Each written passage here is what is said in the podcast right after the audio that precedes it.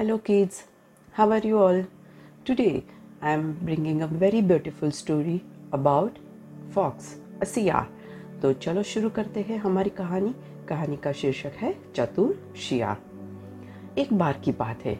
एक गाँव में एक बैल रहता था जिसको घूमना बहुत ही पसंद था। वो घूमता घूमता जंगल में जा पहुँचता है और आते समय गाँव का रास्ता भूल जाता है। वह चलते हुए एक तालाब के पास पहुँचा जहाँ उसने पानी पिया और वहाँ की हरी हरी घास खाई ये घास खाकर वो बहुत खुश हुआ और ऊपर मुँह ऊपर मुँह करके चिल्लाने लगा। उसी समय जंगल का राजा शेर तालाब की ओर पानी पीने जा रहा था। जब शेर ने बेल की भयानक आवाज़ सुनी तो उसने सोचा कि ज़रूर जंगल में कोई खतरनाक जानवर आ गया है। इसलिए शेर बिना पानी पिए अपनी गुफा की तरफ़ भागने लगा। शेर को इस तरफ़ आते हुए देख, शियार ने देखा इधर उधर देखा, वह शेर के मंत्री बनना चाहते थे। उन्होंने सोचा कि यह सही समय है कि शेर का भरोसा जीत ले। दोनों शियार शेर की गुफा में गए और बोले कि हमने आपको डर कर गुफा की ओर आते हुए देखा था। आप जिस आवाज़ से डर रहे थे, वो तो सिर्फ़ एक बैल की थी। यदि अगर आप चाहे तो हम उसको लेकर आपके पास आ सकते हैं। शेर की आज्ञा से दोनों बेल को अपने साथ लेकर आ गए और शेर से मिला। कुछ समय बाद शेर और बेल बहुत ही अच्छे मित्र बन गए। शेर ने बेल को अपना सलाहकार रख लिया।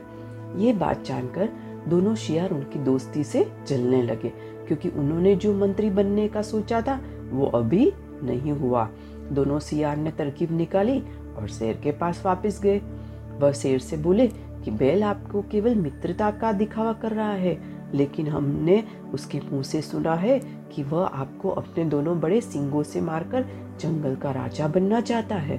पहले तो शेर ने विश्वास नहीं किया, लेकिन उसको ऐसा लगने लगा। दोनों शियार इसके बाद बैल के पास गया। वह बैल से बोला कि शेर तुमसे केवल मित्रता का दिखावा कर रहा है, लेकिन मौका मिलने पर वो तुमको मार कर खा जाएगा। बैल को ये जानकर बहुत ही गुस्सा आया और वो शेर से मिलने गया। शियार पहले ही शेर के पास जाकर बोले कि बेल आपको मारने आ रहा है। बेल को गुस्से में आता देख शेर ने सियार की बात सच्ची समझ ली और बेल पर हमला कर दिया। बेल ने भी शेर पर हमला कर दिया और दोनों आपस में इतने लड़ने लगे कि अंत में शेर ने बेल को मार दिया और दोनों सियारों को अपना मंत्री बना लिया। तो यही कहानी है। तो ये कहानी से हमें बच्चों क्या सीख मिलती है?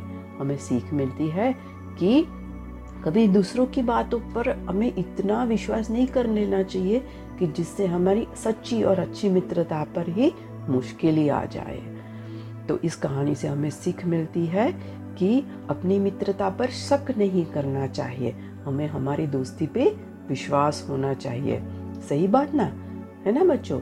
तो हमें जैसे भी हमारे दोस्त है, उसको हमें एक्सेप्ट करना चाहिए और उसके साथ अच्छी मित्रता बनाए रखनी चाहिए। है ना? तो यही थी आज की कहानी। कल फिर मिलते हैं एक नई कहानी के साथ। तब तक के लिए good bye good night and do take care of yourself